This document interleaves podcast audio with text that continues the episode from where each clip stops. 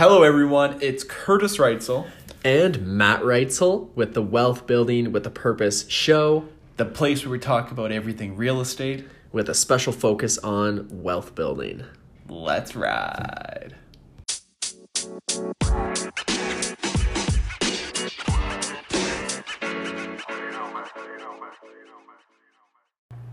So now we're talking about the investing myths.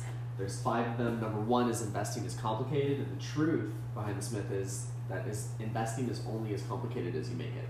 Yeah, I think I think overall, you know, that when you get into an investment vehicle, whatever that investment vehicle is, there's going to be a lot of technical terms. There's going to be a lot of lingo that might be foreign to you as you get into whatever investment vehicle you're getting into. Um, I know real estate can definitely have a lot of of lingo that can take some time to learn. I think overall, though, I like to. Tr- I I really tend to keep investing in real estate really simple, and I know we do.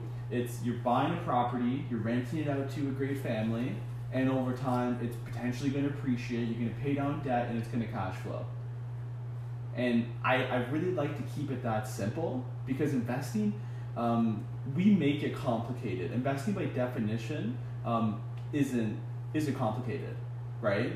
Like I think us as humans, we like to make things in our mind a lot more complicated than it actually is, say, in real life. Because at the end of the day, I know, I mean, like all the successful investors that we know, they make it really simple. They're providing housing, you know, they're putting money down on real estate, they're holding it for the long term, and they're buying in great markets. Like all that stuff to me is really simple. They're renting to great people. You know what I mean? So I think we make it up in our mind. We make stuff a lot more complicated as humans. I know I'm I'm I've definitely done that, where I overcomplicate something when at the end of the day it's not complicated, right? We make it complicated. Absolutely. Okay, so the second myth is the best investments require knowledge that most people don't have. And the truth is, your best investments will always be in areas that you already know or could understand. Yeah. And, and they're usually in areas you already know or understand. Mhm. And I think this is so true. Investing in something that you don't understand is like taking a shot in the dark. Yeah. and investing in something that you have at least a, a basic amount of competency around, you can el- eliminate all the risk. And Right. you're just it's when when it's a vehicle that you don't know already, you're you're gonna run into issues. And it's not that you can't invest in that type of vehicle because you can learn it. It's just there's already going to be areas that you understand or have a, at least a basic amount of understanding in Right. that you can then you know go into investing in that. One hundred percent, yeah. And I think I remember listening to a Warren Buffett interview and just talking about his circle of competence.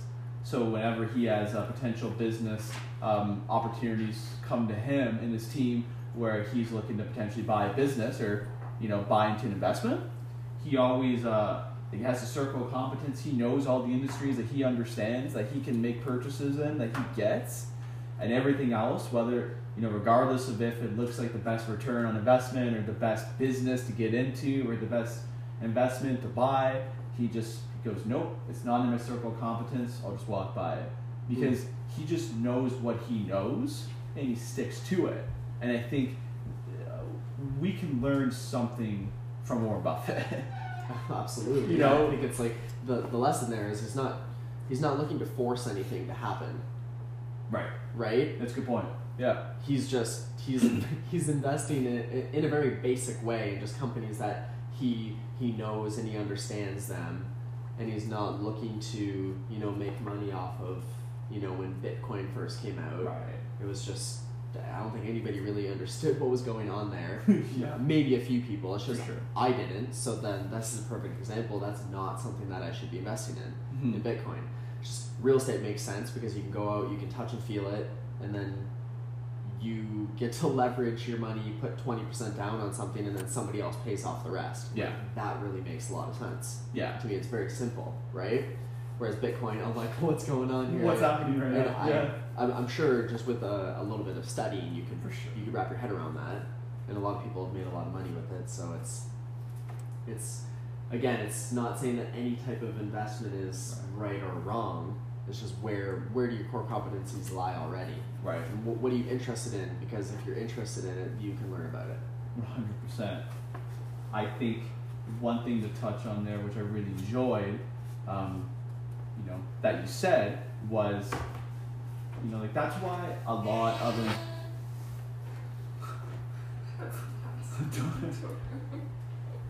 that's why a lot of investors end up choosing real estate. That was a fart. There, I saw.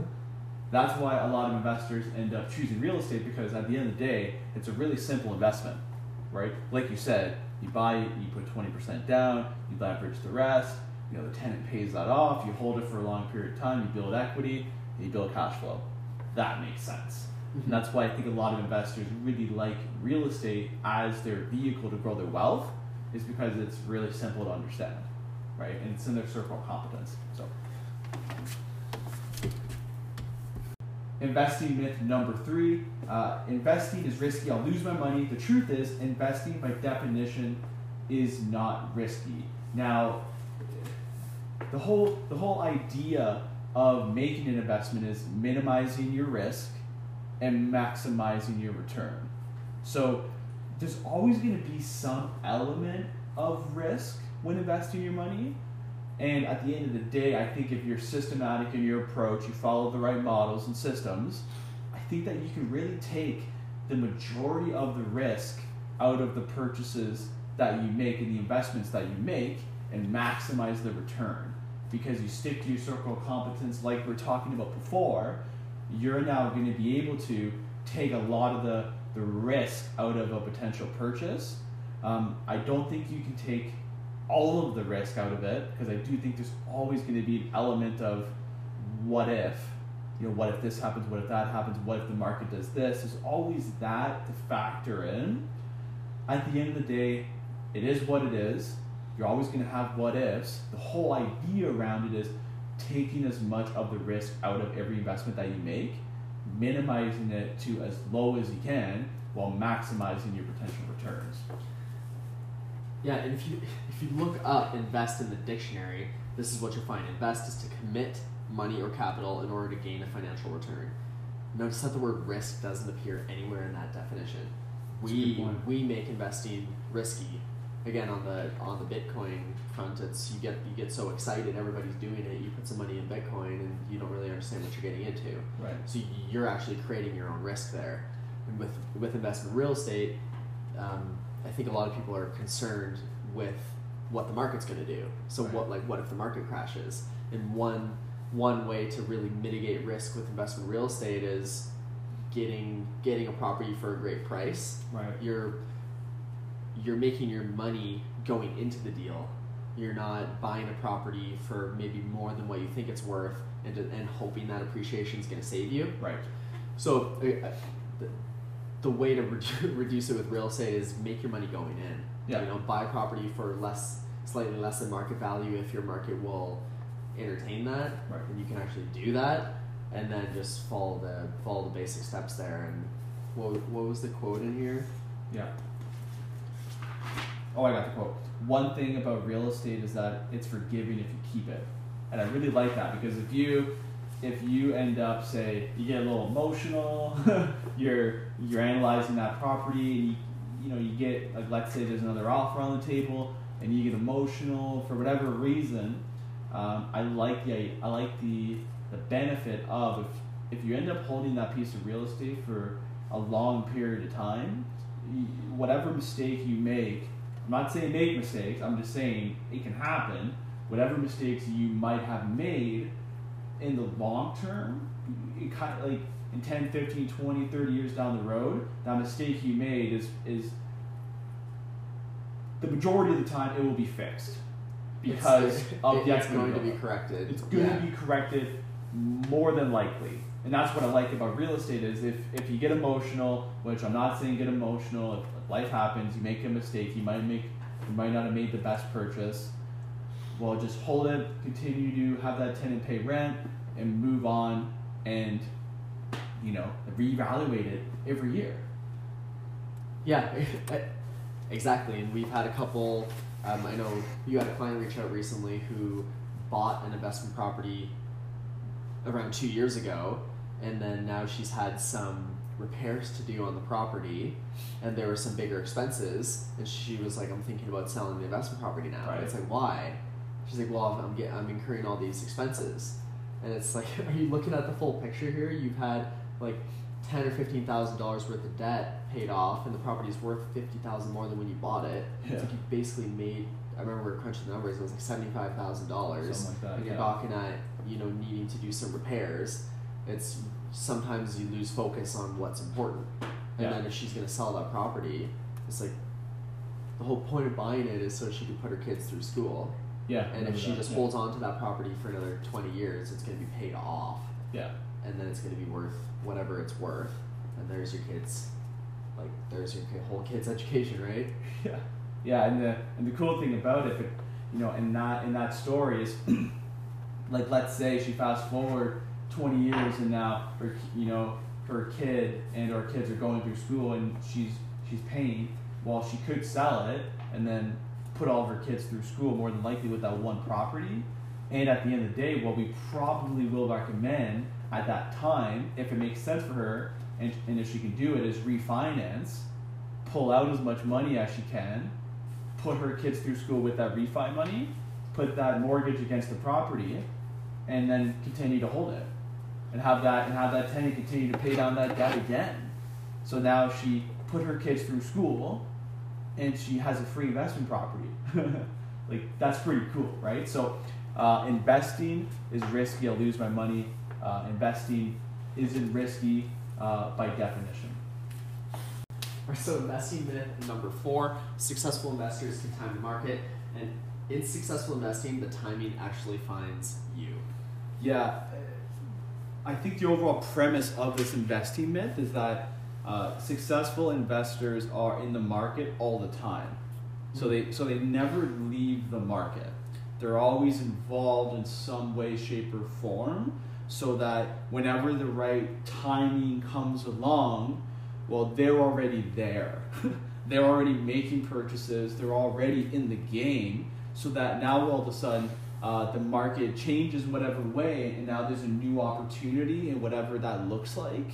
Um, now they're they're already in the market, and a lot of times what we've seen is, you know, we look back like ten years in the future. I mean, ten years past, we look back at that time in the market, and we say, man, you really like you really timed it. you know, I mean, hear those stories. Like, man, I mean, you know, I mean, you bought the you know the strip of townhouses, you know, for two hundred thousand, and now they're worth four. Man, you really timed the market. It's like, no, I just bought properties, and I was I just bought good investment properties. Sometimes, the majority of the time, they bought them on market value, and now they look up in ten years and they look like a hero. And at the end of the day, it's successful investing. Um, successful investors are in the market all the time.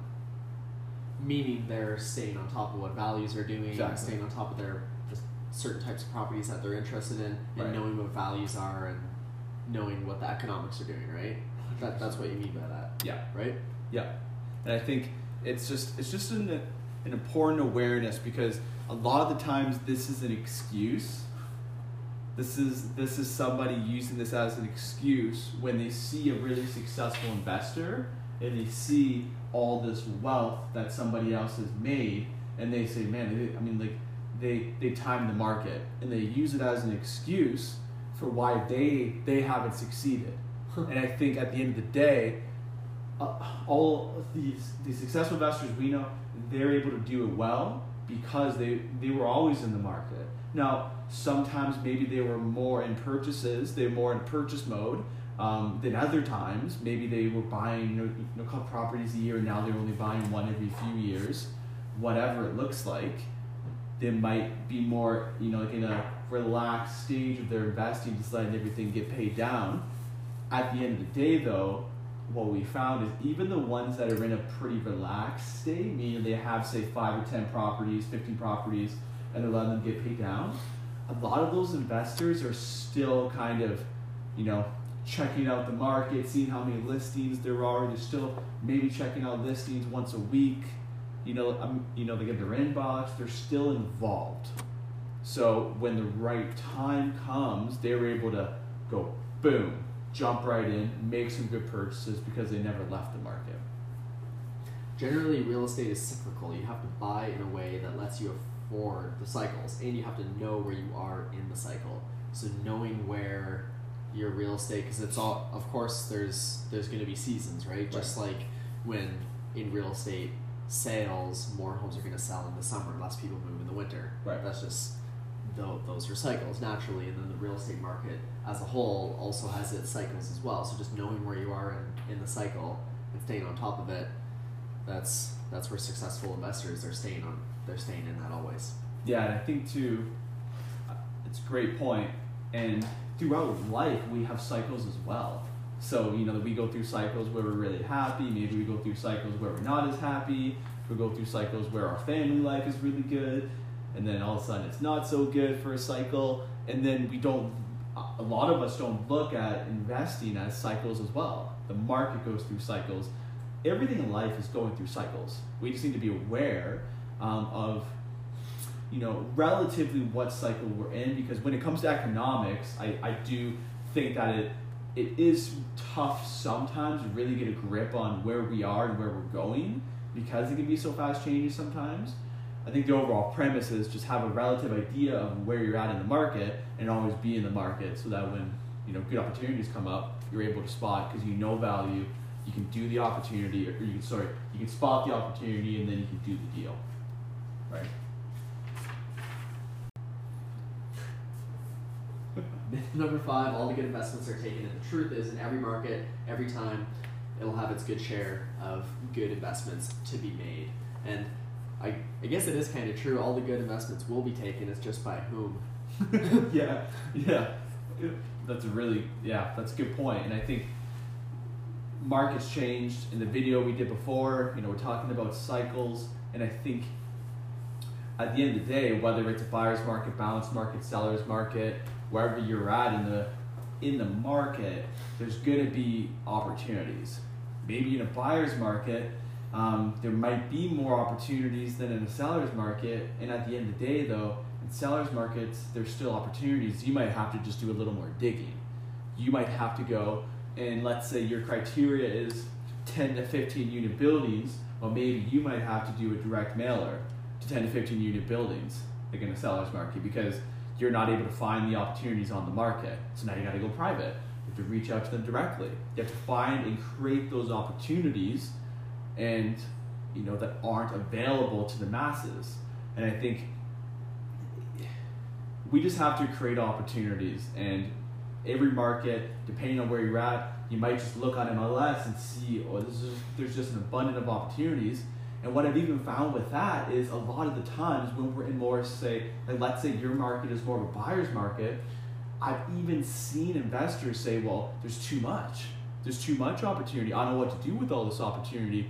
You know like what if the market keeps going down or whatever? It's like geez so you complain when there's no opportunities, right? Like there's no opportunities when it's you know when the inventory tightens up or I'm over seller's market. You complain that man, you know, there's just not the opportunities there. And then when it's a buyer's market and there's all these opportunities, now all of a sudden it's well I'm just gonna I'm gonna wait for the like I don't know if the market's gonna keep going down or whatnot, right?